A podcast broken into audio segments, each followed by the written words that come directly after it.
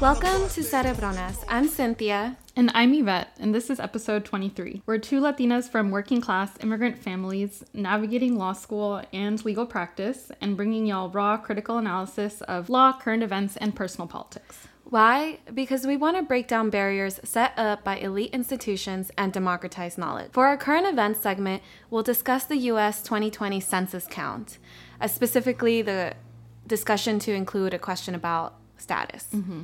For Legal status. legal status. For our deep thought segment, we'll check in with Yvette now that bar exam results have been released. And for our case segment, we'll discuss Yick Wo versus Hopkins, the case that held that a facially race neutral ordinance in San Francisco still violated the 14th Amendment because of how it was enforced. But before we do that, let's check in because, as you may be able to tell, we're actually recording this in person. Yay! We're both in Nashville. Um, I came here for Thanksgiving break to visit Cynthia on my friend side. I know it's wild. I just like can't believe we're out here in Nashville, In Tennessee. Nashville, Like of all the places to have a reunion, we're in Nashville. So how have you enjoyed Nashville so far? I didn't see you yesterday during the day, so like how Yeah. was that? It was cute. We went to the Pantheon. the Path- uh, Parthenon. yeah. yeah, it was a little creepy because I was thinking about. I was wondering what made Nashville's economy so strong that the mayor wanted to create that monument. Uh huh. Thinking about the South's history with forced labor, I found the whole thing kind of creepy. Mm-hmm. I really like that it's fall here. Fall, like that it actually has a fall aesthetic. Because Arizona, it's gotten colder, but there aren't very many trees. It's the desert, and so and so I haven't gotten to see the leaves change colors. And like I forgot how much I like that. And like it's, I don't know, I kind of have like a romantic attachment to it. So I like that. And then uh, we went to Broadway, where and I thought it was interesting. A lot of flashing lights. Oh, you did go to Broadway earlier We that d- day. for like a hot second. We didn't even really do anything there because then we left. I forget why. Yeah, I didn't know like Broadway was a thing the first time I came to Nashville, which was just a couple months ago when I was looking for somewhere to live. And my friend and I just went to get dinner there because it was like the only place open, like still had restaurants open like at like 11 p.m. on like a Thursday night when we were here. Maybe it was like a Wednesday. And I like got there and I saw the flashing lights and I was just like, wait, what? Like this is a thing here? hmm I know it's really interesting. There's a lot of drunk white people on the street.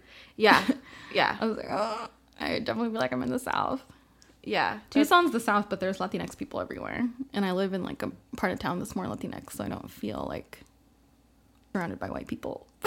also, like it's like the Southwest, which has like a difference, it's different, right? yeah. It has And, a like, different feel. The deep South. Yeah. Yeah. Tucson's interesting because I feel like very racialized there. Like I think it's really hard being a Latinx person there. Mm-hmm. And I think that I'm not quite sure that those same dynamics exist here. What do you mean? Like because we're so close to the border, if you look Latinx, you get racially profiled. But in a way different from like how you get racially profiled Yeah. here? Like what do you mean? Like what's like what is the racially profiling? like Like how are you being racially profiled? Uh, like I got, I've gotten two speeding tickets. Oh, I got okay. two speeding tickets like the first month that I moved there. I, you know, it's probably not a good idea to be like admitting this, but well, actually no, it doesn't matter. Would speed every single day in California, and like have, was stopped once, and the cop was really nice and was like, you know, and like, But this- also you're in Arizona. yeah, Yeah. but it's like it's exactly, and I, it's like I think it's like very racist, and I don't know. It's interesting. Like people in Arizona will see him and will think, oh, like he's American. like a citizen. yeah, He's citizen. Yeah. he's a citizen. And then when people look at Latinx people in Arizona, there's I feel like there's always this underlying assumption that they've immigrated here and that they don't have status, legal status. I'm glad you mentioned this because I feel like this is something we're gonna I want to talk about when we talk about Yick Wo, which like just as a side note when we get to that case, I'm glad you brought it up.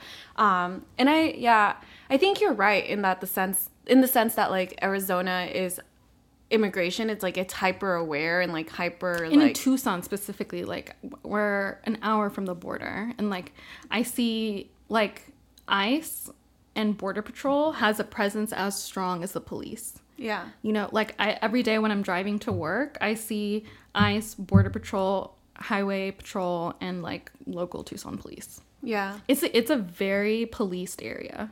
I hate it.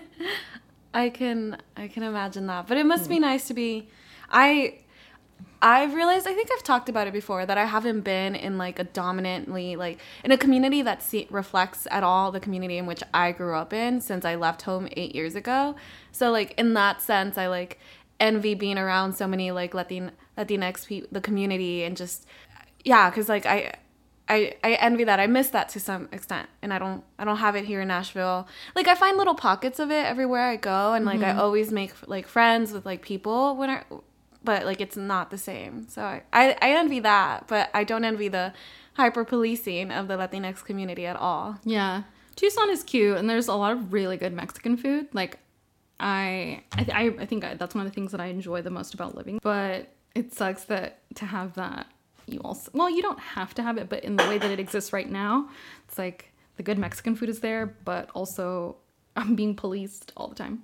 I think I feel policed all the time also because I'm always in the fucking immigration detention centers and like like I'm Yeah. my body is not controlled in the way that people who are detained bodies are controlled obviously but i still have to follow their the detention center's arbitrary rules and, Yeah. like the guards ultimately have power over whether or not i can enter the building Yeah. and like just little things like having to wait for the door to be unlocked so that you can move through it having to ask the guards for permission for things like i feel very regulated all the time in in, in tucson Yeah, I I can't remember whose book I was reading. Um, I think I'm I'm pretty sure it was Bryan Stevenson book on Just Mercy. I'm pretty sure, but I it might be someone else. It was a while ago that I read it. Uh, who, that they were talking about like they were an attorney visiting a client in a prison, and they the the guard made them kind of like do made him do extra things. He was like a black attorney. Like it wasn't just the the filling in the form. There was like filling out like the sign-in sheet. It was just like a ton of different requirements that like attorneys don't usually have to do. And on top of that he was strip searched before allowed to go in. Yeah. Oh my god. Ah which is i can't imagine i can't like strip searching to me it just seems like so invasive and like Yeah, I, I mean, it's it's just sexual assault. yeah. Yeah. and and like that's always kind of st- stuck with me that like as attorneys of color if we're going into these spaces where like people of color they they exist to police and, and control and you know, honestly harm people of color we're we're not escaping that just because we're an attorney. Yeah, we're gonna get into this like in our deep thought segment, but that's why the job has been so hard for me because I feel like I I just noticed that the white attorneys get treated differently than Yeah, I do. of course. you know, like they they gave me such shit about entering the detention center, even though my boss had pre-cleared me beforehand. The every single time that I went to a detention center for the first handful of times, they gave me a lot of shit. They were like, I don't know what to say, but you're not on the approved list. like, just like absurd shit. i'm like laughing at the way you said that not what you're saying I wish know, could annoying ass bitches. That's why respectability politics is a lie. Like you can dress in not a it. suit, you can dress up, you can talk pretty, like and by pretty I mean like white people standards. Yeah. And it doesn't it doesn't matter. It's not gonna save us. Respectability is not gonna save us.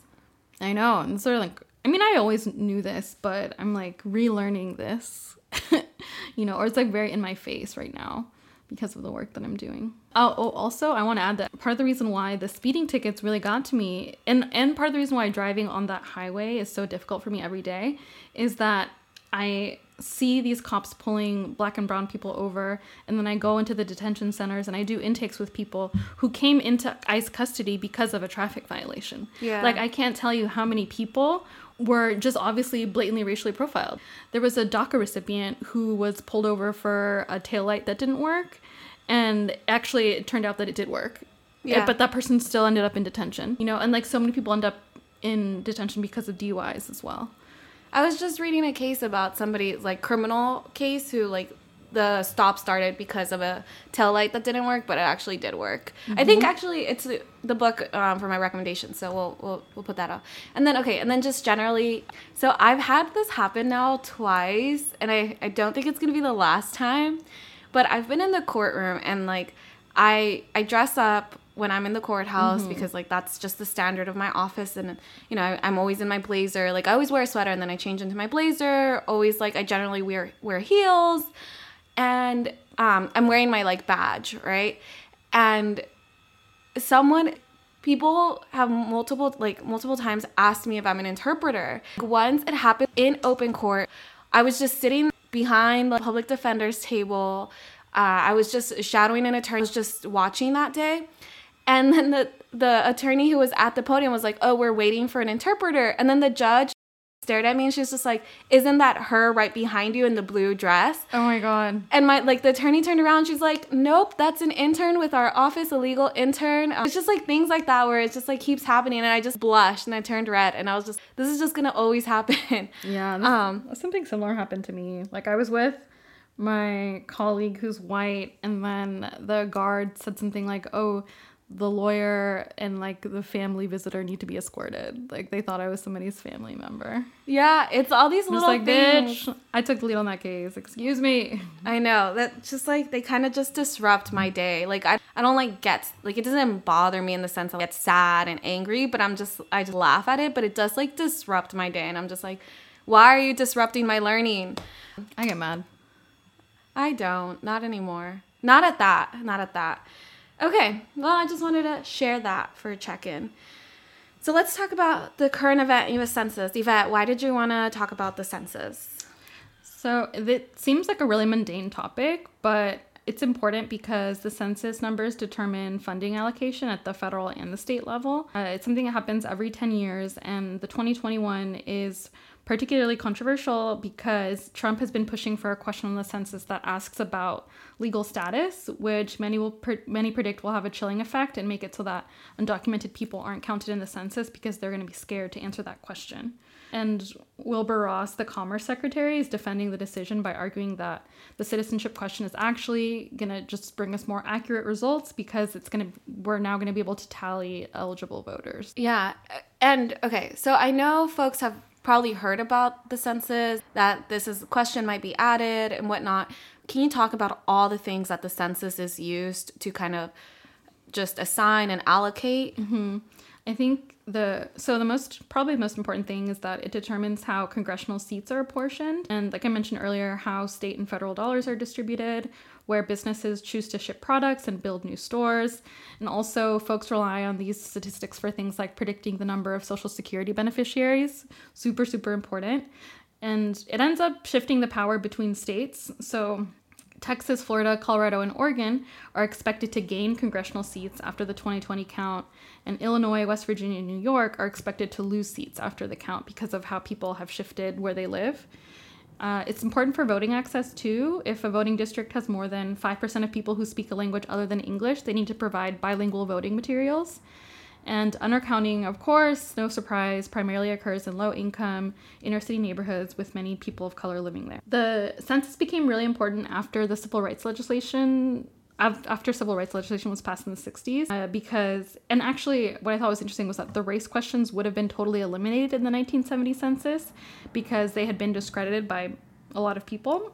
But the they passed the civil rights laws, and those required statistics to determine how to allocate money to be distributed from those bills. And so it stayed on as a result of that legislation. Um, so, in implementing civil rights legislation, federal authorities specified four disadvantaged minority groups Native folks, A- the API community, Black folks, and Latinx folks. Uh, and so the, the race question on the census remains important for determining which groups are underrepresented and how to allocate the various money that uh, came from the civil rights bills. Yeah, I love I love that explanation because I think it's just so important for folks to realize to know that the census determines how our schools are funded, like how the like you know federal taxes money is given back to the states, and that's crucial for like mm-hmm. roads and Hospitals. yeah, all of that stuff. And then also just like on the academic side of it, a ton of research is based using the mm-hmm. census. Mm-hmm. Whenever you're doing you're going to look at a population. So many researchers rely on the cen- census data as their The just like population, yeah. yeah, and to be able to determine things and predict behaviors, all that thing. So for academia itself, like it's so important for the census to be reliable and accurate. Mm-hmm. So I like I just wanted to plug that since we're in academia. Well, I am still. Okay, so I'm, out. I'm out of the academic game. do you want to talk about how the census came about, like its history Mm-hmm, and where it originated? the it originated in the Constitution itself. It requires that the US count everyone residing in the country every 10 years to use that data to apportion congressional seats. And it's supposed to be based on everyone who lives here, people who are undocumented and documented. Uh, so 1850 in relationship to race specifically the history is interesting. 1850 was the first year that the census included questions related to race and the options were black white or mulatto. In 1930 the categories expanded to include white negro mexican indian chinese japanese filipino hindu and korean. And in 1920 the census stipulated that any mixed person was supposed to report their race only as a non-white race These things are so complicated. Like it's just frustrating how the U.S. government like l- creates these categories and then we have to adjust our identities to like mm-hmm. fit within it. Mm-hmm. Because like I like every time these like I'm just like wait why do you get to decide these categories? Why like you then you relump them and then like race and ethnicity is like disaggregated. So it's just mm-hmm. like it's just like the government like i don't feel like they're the best at defining these and like this history is just reminding me of that Yeah. I mean, that's why part of the reason why I wanted to talk about this because the census is a concrete example of how the law creates race. Mm-hmm. Prior to the 1960s, the census person, who the, they call it the enumerator, would determine the race of the person being counted, and it, like it So wasn't by, like, self-identified. Yeah, yeah. which like, Which is like that's how race is created anyway Yeah. by how you're read and how you're treated as a result. i was gonna say that'd be interesting for some of my classmates Why? an interesting experience just i don't know it's just an interesting experience because well, like the white people- Latinx people specifically. not just yeah and not just that but like people i think i i don't know people can be very sensitive about how they're read Right. um, and so i just think that's so amusing I'm curious about who exactly you're thinking about. buy me a drink and i'll talk about it later So, and then even when the census allowed for people to self identify, the enumerator was told to reclassify Mexicans and Puerto Ricans as white unless they were definitely black or indigenous. And then the classification of Mexicans has always been really bizarre. Uh, just to really hammer down this point that race is socially constructed and that the law is huge plays a huge role in that. At first, in 1930, Mexican was a race, and but it was other non-white. Uh, and then in 1940, it was moved to ethnicity instead of race, and it, they called it persons of Spanish mother tongue. and in 1950 and 1960, the category was white persons of Spanish surname, but they only asked that question in five states in the Southwest.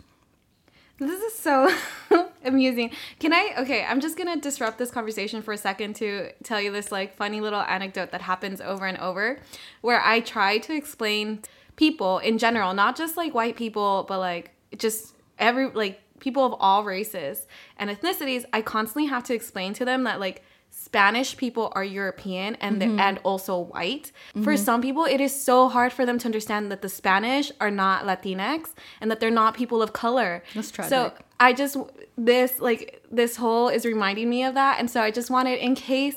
Like in case anybody is not clear, like if you are of Spanish descent, like of the country Spain, like you're of European descent and you are white. You're Caucasian. Yes, you are Caucasian. Uh, if you like, so I just wanted to make that very clear now as we're talking about this. Spicy white. No, they don't. They don't eat like. they're not. Spicy. They're not. eat- No, their food is ugh so basic. Yeah, I know so much jamón. Yes, like uh, It must have been really hard to be vegetarian. Oh, I don't know if you visited. Spain. I I was yeah. Yeah. No, I like ate potatoes the whole time, which is fine. I love potatoes, but it's just like I'd like It's some diversity in my food. Yeah, yeah.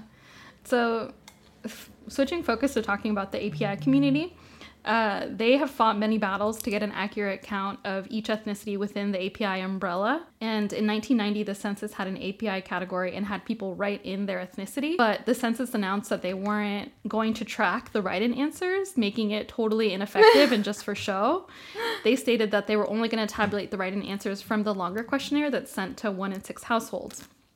And so Robert Matsui drafted a bill mandating that the census calculate every single right and answer. And I thought that this 1990 campaign was very interesting because it's also an example of how like it's it really it plays out how the law creates race because the API community when my when people first migrate, they don't think of themselves as Asian Pacific Islander. They just get categorized as that once they get here. Mm-hmm. But for various reasons, pan ethnicity coalitions can be very powerful and really important. And that was the case with this. There was cross ethnicity coalitions really fighting for this and the so the organizing happened at the pan Asian level even though they were asking to be recognized by their ethnicities. But it was still it was like a moment where they came together to to fight for this thing that was really important for funding allocation. Yeah and that it was very important because millions of funding dollars were at stake. I want to pick your brain a bit about what your thoughts are because I've heard analysts go back and forth on this question. Okay, so we it's pretty much established and we all know that if they add the immigration question, what's your legal status? There's going to be a chilling effect, mm-hmm. right? Everybody knows that, everybody understands that.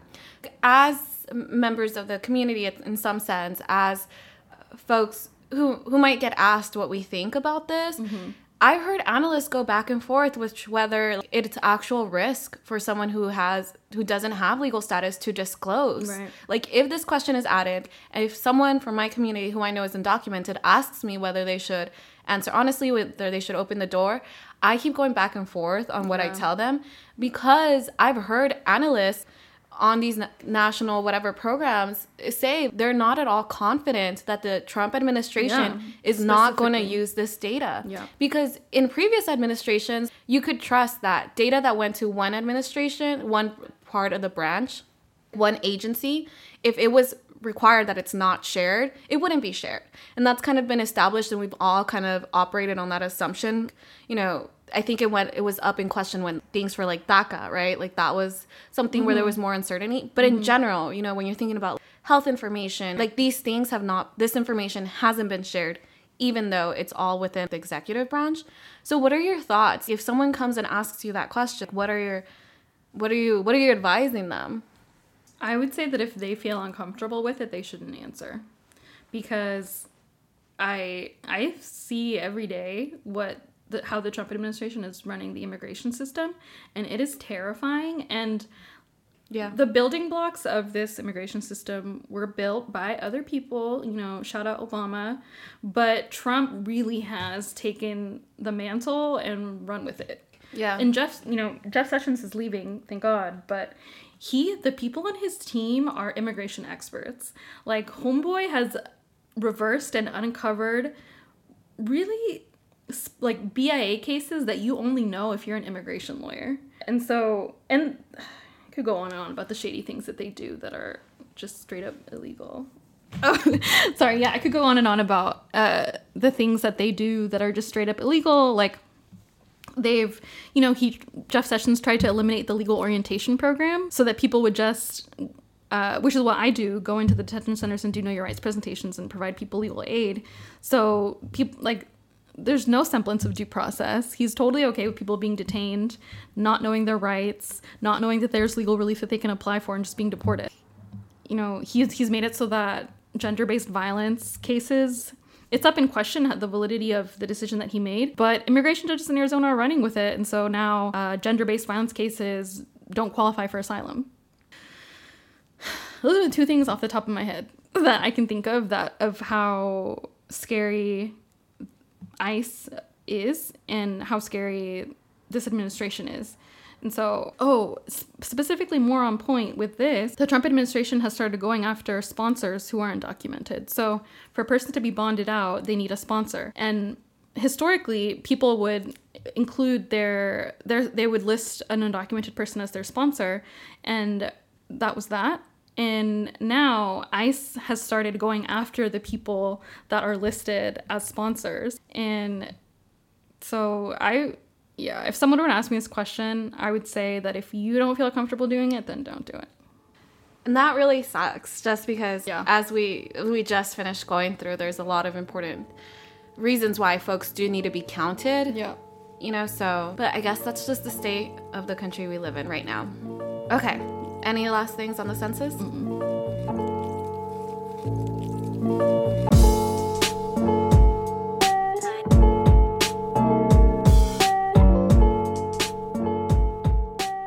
So, Yvette, I know the bar results just came out, and well, uh, well, A week ago. A week ago. Yeah. So For I wanted California. to. Yeah, So I wanted you. You were you wanted to speak about the bar. I did. I did. and I am really glad we're having this conversation because it's an important conversation. So Mm-hmm. let's just start with how are you feeling? Okay, so to make this clear, I did not pass the California bar exam.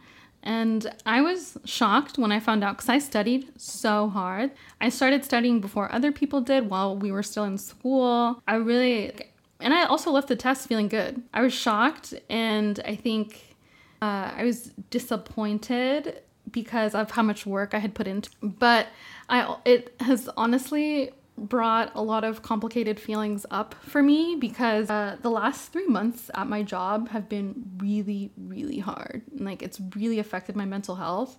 My anxiety and my depression have gotten way worse since starting this job and living in Arizona. And there's lots of reasons for that and i can like go into that more too and this like, like the day before the bar results came out my my coworker was joking anyway my coworker made a joke and he was like oh like honestly if they if they fire me they'll do me a favor and i in my head i was like honestly if i don't pass the bar they'll do me a favor i didn't say it out loud because i like I don't like jinxing things. I do believe in juju and putting out energy. But that was how I felt. And I, I felt that way because of how difficult it has been to get out of bed every day and do this work. And I think I'm I'm still processing and trying to decide my next steps, but honestly, my my spirit and my soul is telling me that I need to do something else. And I think that I do believe in signs from the universe and it has felt more and more like this is a sign that I need to pivot away from what I'm doing at least for a bit. I think that's so important to share, and I'm glad you're sharing it because I've heard, like, to be clear, like, not passing the California bar exam is like something that happens to so, so many people. But Mm-hmm. But people some- aren't public about it. Exactly. Yeah. And, like, Michelle I, Obama and Hillary Clinton didn't pass the first time. yeah. Kamala Harris too. Yeah. And she's now the Attorney General of California. Well, now she's the senator. Oh yeah. she was the attorney general Yeah, of yeah, yeah. So yeah, so so so many women of color specifically Right. too, and but I feel like it's one of those things that were like the community or just like the kind of unspoken rules means that you're like it's a it's a shame you have to carry w- with yourself Mm-hmm. and and so I love that you're sharing it because it just like moves away from that it's like it's it's just yeah I feel like putting it out in public and not letting it have that like stigma that Mm-hmm. our community wants to make it feel takes away the power from it. Yeah. So I'm really glad you're sharing it for it because I'm sure some of our listeners themselves Mm-hmm. have not passed the bar. So I'm glad we're talking about it. Yeah. That's So- why I wanted to do it because I know that the stigma exists and like even though I don't even really want to be in this profession, I still felt disappointed in myself and I wanted to share because I I don't know, I think I don't want us to present as people who are successful all the time like these Stanford law grads, these Stanford law students. It's not true. Failure happens to everybody and like I wouldn't even categorize this as a failure. I think it's an opportunity for reflection. and so yeah, I want people to know like what's good. Yeah. Yeah. So you mentioned that like your job has been hard and it's So hard. so what like what do you think why has your job been so hard? Can like what what about it specifically? So, oh god, where do I even start? Okay, so first, I was talking about this earlier. Being in the immigration detention centers really, really affects my mental health because when I'm doing intakes with people, because one, I'm very empathetic, and so, and also I experience depression, so I know what it feels like. And when I talk to people, I can, t- they're demoralized. Mm-hmm. They're, and it's I so I go in and do the Know Your Rights presentation, and then afterwards I can do an individual interview with anybody who wants one, so I can kind of explain more specifics about their case and guide them, uh, providing them resources so that they can represent themselves.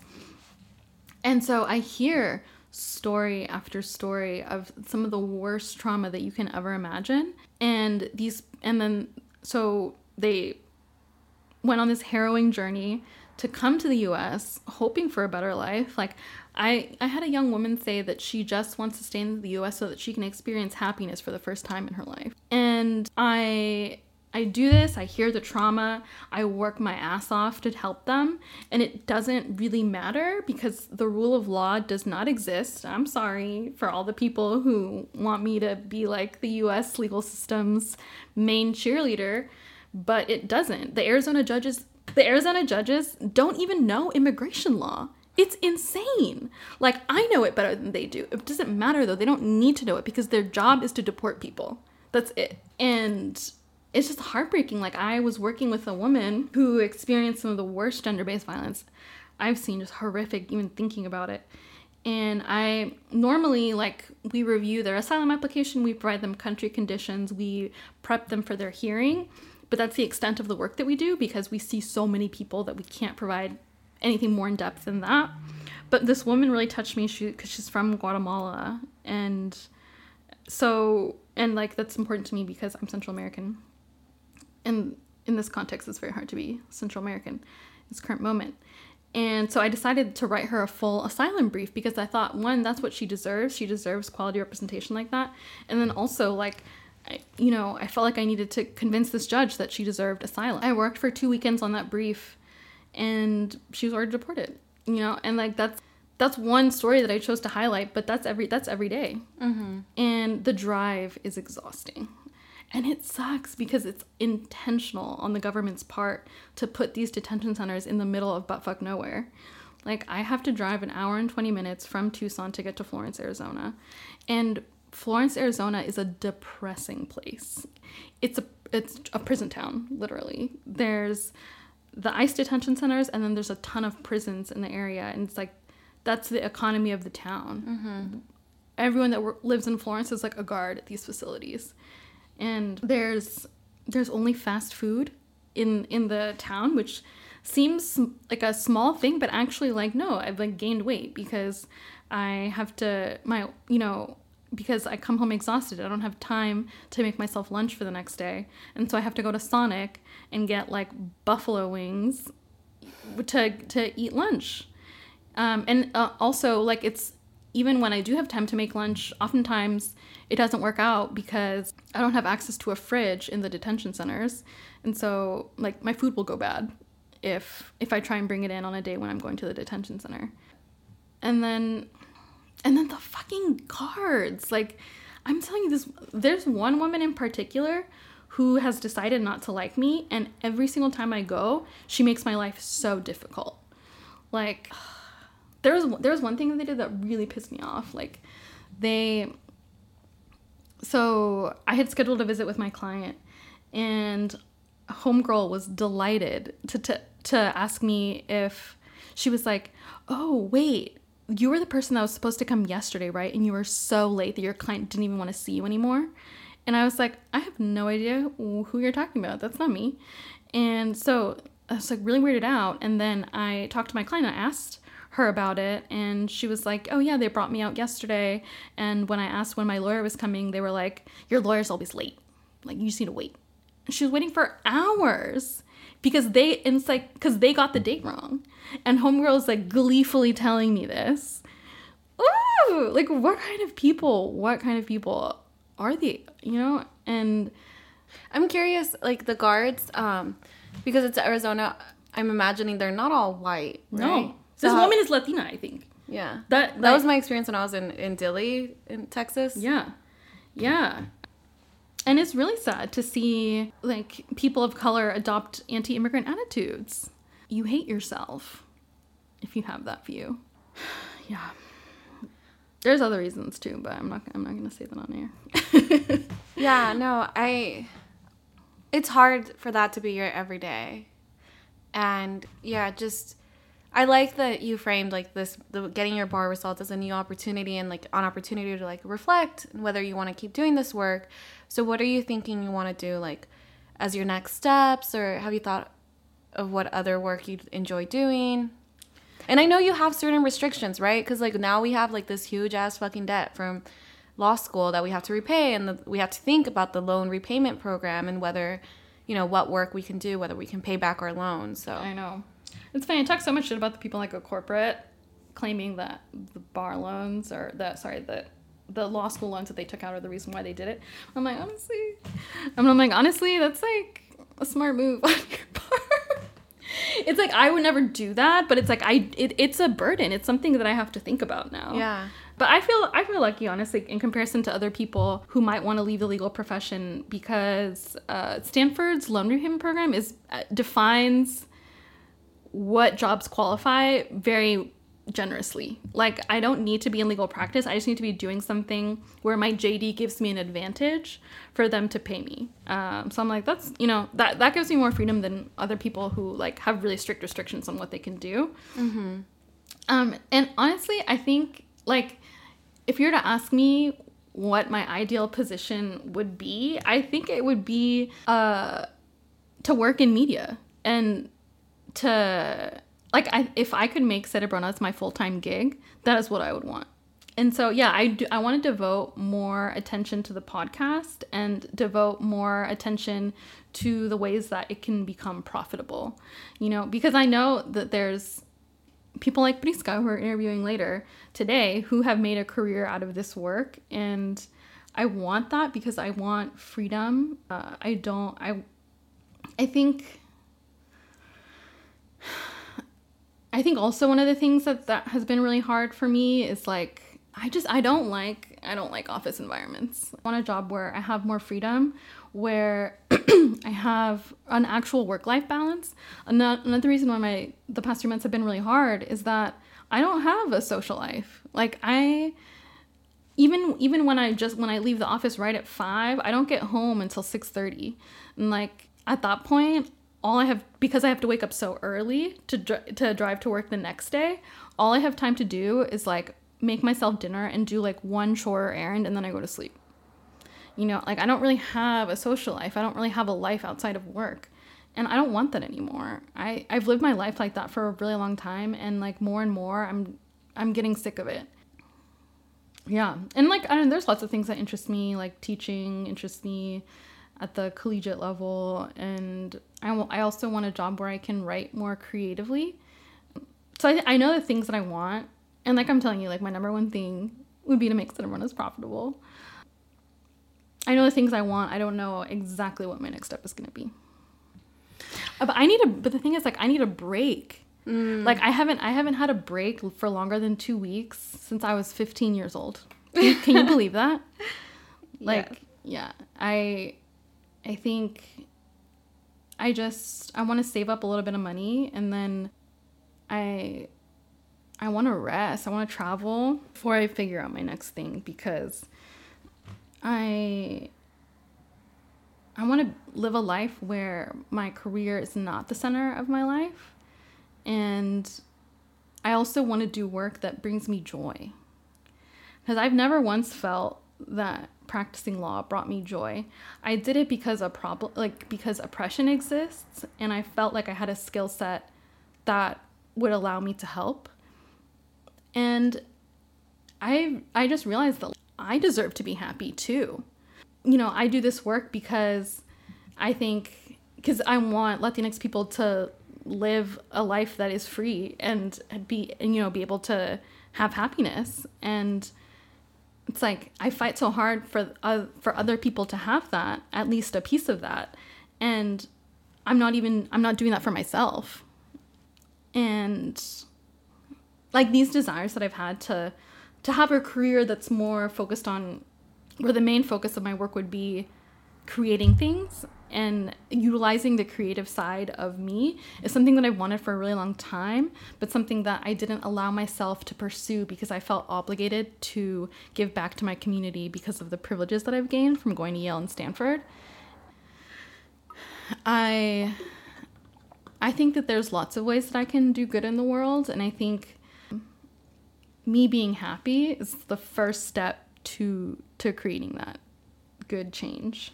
Like Israel uh, reminded me of this Gloria Anzaldúa quote: "If I change myself, I change the world," and that is something that I want to live fully and deeply every day, starting now. Well, thank you so much for sharing so much.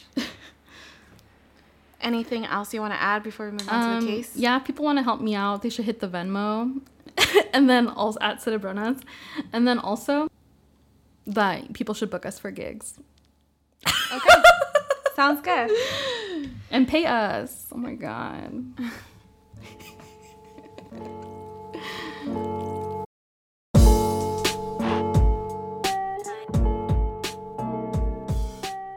All right, so let's talk about Yick Wo v. Hopkins. So, just as a general intro to the case, we're throwing it way, way, way back. This case was decided in 1886.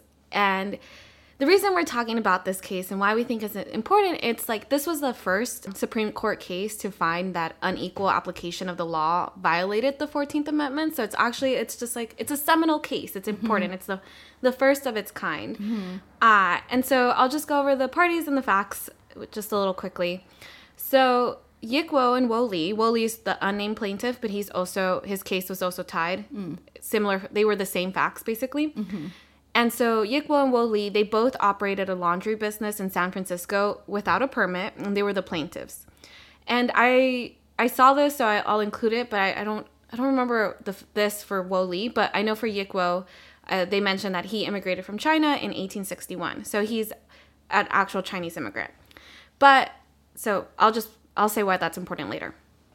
And the defendant in the case is Peter Hopkins, which is the city's sheriff. And I just want to clarify I literally, even though I've read defendant so many times, because I've just been in criminal law for so long, I literally forgot that this is what you call the person in civil cases too, which is why I was so confused last time. So I finally went back through my law notes and realized defendant is also used in civil cases. So that was a nice little thing that was that we confused in one of our previous episodes that I just wanted to clarify now. Okay, so in 1880, San Francisco, this is the facts.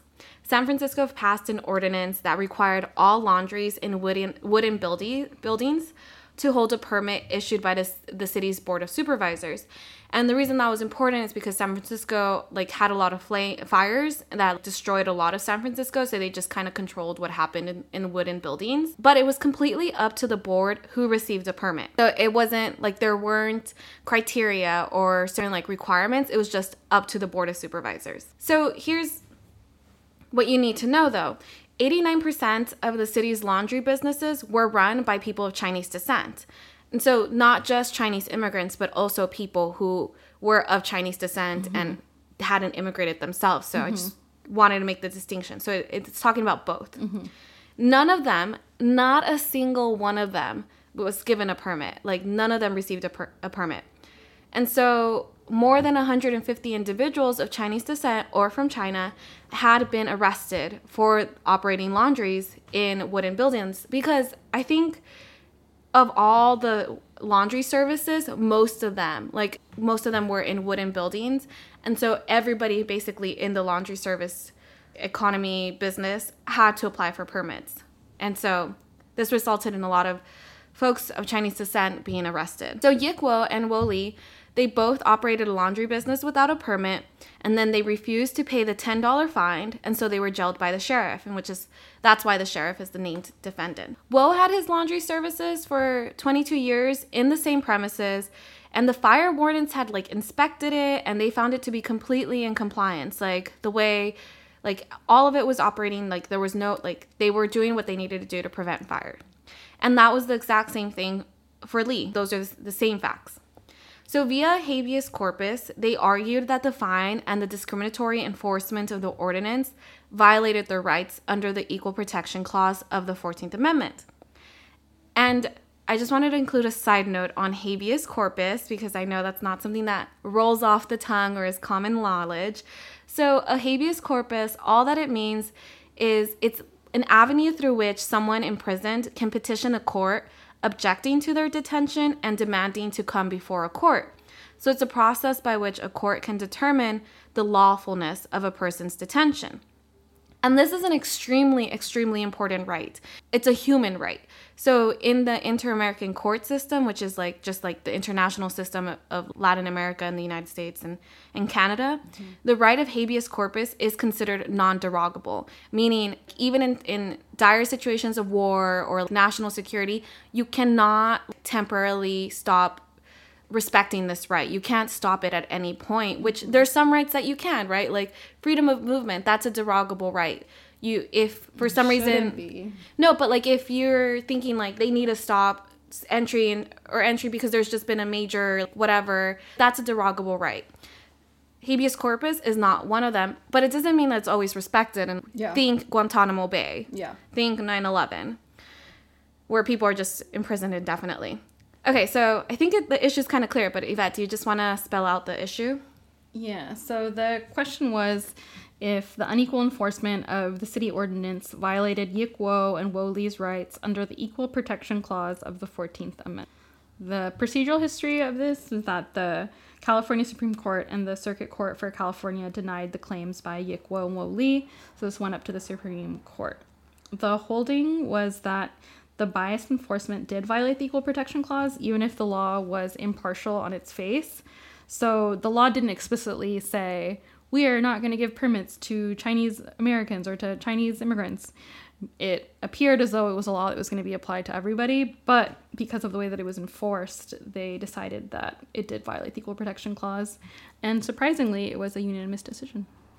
Yeah so to get into the reason a bit and there's like some some good quotes that i'll read from here. It's not a particularly interesting opinion so i don't recommend anyone like goes out and reads it. Like it's it's really boring and there's so many parts that are just like really unnecessary. So Yeah. i'm just gonna read to y'all the highlights. Like these this is the good bits. This is like where this law comes from.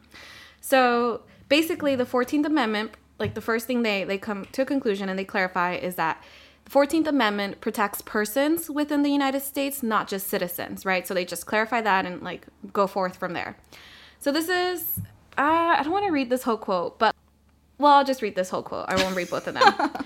so, though the law itself be fair on its face and impartial in appearance, yet if it is applied and administered by public authority with an evil eye and an unequal hand, so as practically to make unjust and illegal discriminations between persons in similar circumstances, material to their rights, the denial of equal justice is still within the prohibition of the Constitution. And they have this other nice quote about how the state, in passing its law, even though in writing it, it writes it neutrally, it does so with a mind so oppressive and evil. I just like that they use that language and kind of point out how a state can be nefarious. Um, I'll include that quote on our website so folks want to read it. So that so that was just basically the reasoning. It was like, look, not a single person of Chinese descent has received a permit, and all Caucasian people, except one white woman, who's sorry, it's just this funny note on the case. Anyways, all Caucasian people have been given a permit. That unequal enforcement is just shows that the state has this evil intent. And I'm using the word evil because they use it. I don't believe in And because it's Evil. evil. Oh, you don't believe in evil? I don't believe in good and evil. I work in criminal law, okay? I those terms are used way too righteously. Jeff Sessions is evil. I, I don't believe in good and evil. I believe in humanity. okay, anyways. Moving on to the discussion. The impact of Yick Wo has been a double edged sword because it set the standard for discriminatory enforcement very high. There's no, no reason for it is shown, and the conclusion cannot be resisted that no reason for it exists except hostility to the race and nationality to which the petitioners belong and in which the eye of the law is not justified. And also, like, I'll say that later cases made it so that if law is being struck down that's facially neutral, the, there needs to be proof of discriminatory intent. So it's like this law was this decision was weakened later on. But no, it's coming from this. Like you're seeing this where they found discriminatory enforcement um, because the intent was so clear, right? Like they had the numbers where it's like not a single one out of like over 150 that not a single one has given a permit and so like discriminatory intent like kind of like is born from that where it's like you have to have statistics that show almost like 100% discrimination you know? So i like i see this as exactly where that's born from. You know like Yick Wo the standards like it was just so it was so obvious and so clear to anyone who even like glanced at it that hence like discriminatory intent like just go goes off assuming that this is what discrimination looks like. Only when it's like a complete bar this is then it's like the intent. So i feel like this this the facts of this case lent the high standard to be born No, I mean, so it, it has changed since then because now you can't, like, the statistics were that no Chinese person had been given a permit. Now you can't just show that discrimination exists. You also have to prove intent, which is uh, gleaned from context based on actions and words, which is why, like, that's why the in the Muslim ban case, they were looking over Donald Trump's tweets and his public comments to try and determine intent. Yeah, but like statistics do matter for proving intent and like its impact and like it's still a part of an analysis, but it's not like unless the statistics are this like telling like this like this high, they they're constantly re- disregarded. And I think it's because of this. Like I, What do you not because of this, but this is part of why when you in those cases when you're trying to use statistics to prove intent it's so consistently disregarded because it's like the numbers aren't high enough like Mm-hmm. it's not clear enough that it's like just completely barring everybody because i've read cases where you're like yes intent is what you're proving Mm-hmm. and when the statistics are almost at the level of Yick Wo, they they are used they have been like used to prove intent but like when they're anything less than like when it's just like 60% instead of like 90%, they're not as compelling. And I think it's born from like our understanding of Yick Yikwo as what discriminatory enforcement looks like. Yeah, it, it is a high standard. No reason for it is shown. No reason for it exists except hostility to the. Well, I don't know. You you could interpret that language differently. It's unfortunate the courts haven't. Yeah, and then I do want to note that like so that's so that's one side of what I view of what Yick Wo the impact it's had, but I think it's also important because it just like cemented even though a law is race neutral, it doesn't mean it's not going to be discriminatory, which I think like wasn't at all clear and it's still not at all clear to people in our society today where they see like oh it's race neutral on its face, that the analysis doesn't end there. And I also like that this case like firmly firmly established that the 14th amendment protects people and not just citizens not just citizens. Mm-hmm.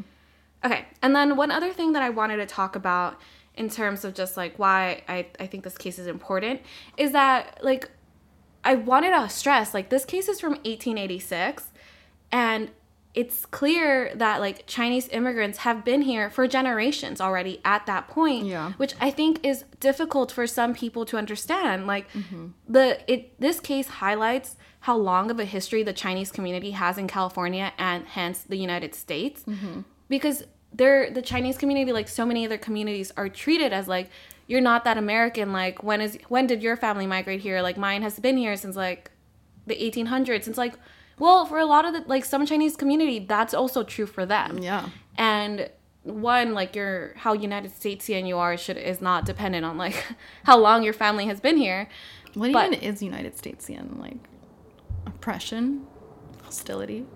well whatever it means to be a part of this country um to be a part of its culture and its fabric social fabric so many hot dogs and oppression.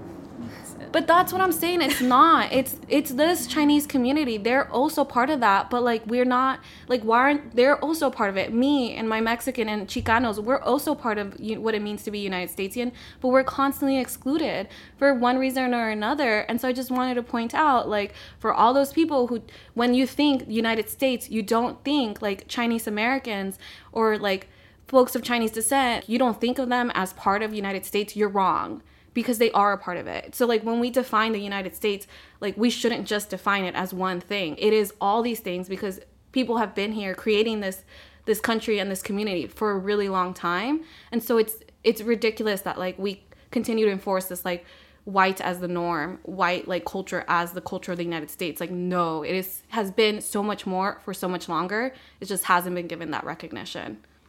Yeah, I want to learn more about what life was like for Chinese and Japanese migrants in like the early 1900s because I, they were like very established communities. Like there have been like, the Chinese Association of San Francisco has been around since the 1800s. You know, I think it's like there's an institutional history that I don't know a lot about, and I, I would want to learn more about.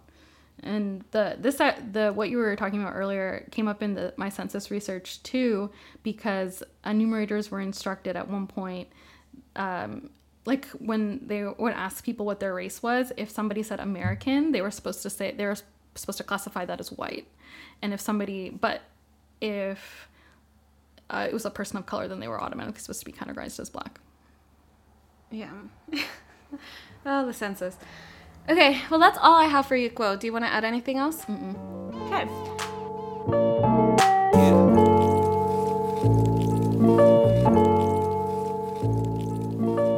Moving on to recommendations. Um, my recommendation for this week is I uh, my friend Becky, who is here with me in Nashville and has been a great, great partner.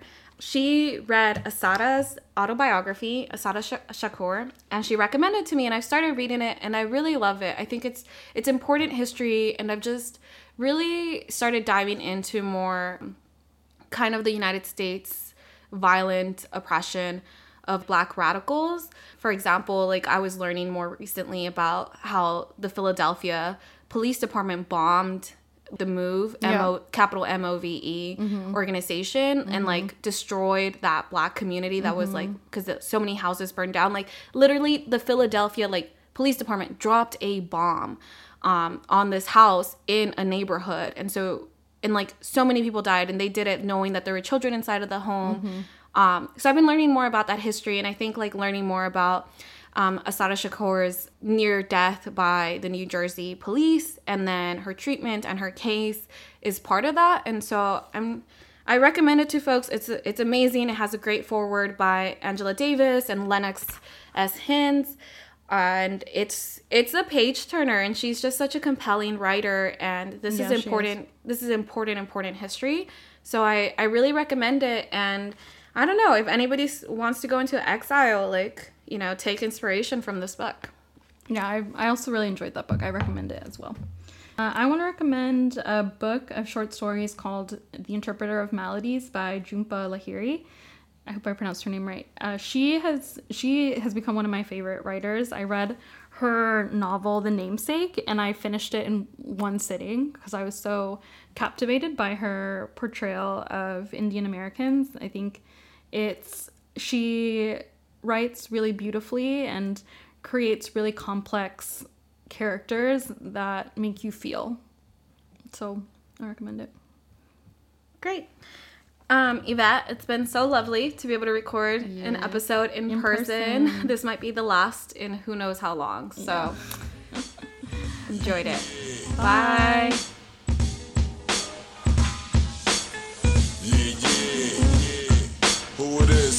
Hey, yo, my dogs hold heat, control the whole street. And when it's time to bust, they don't get cold feet.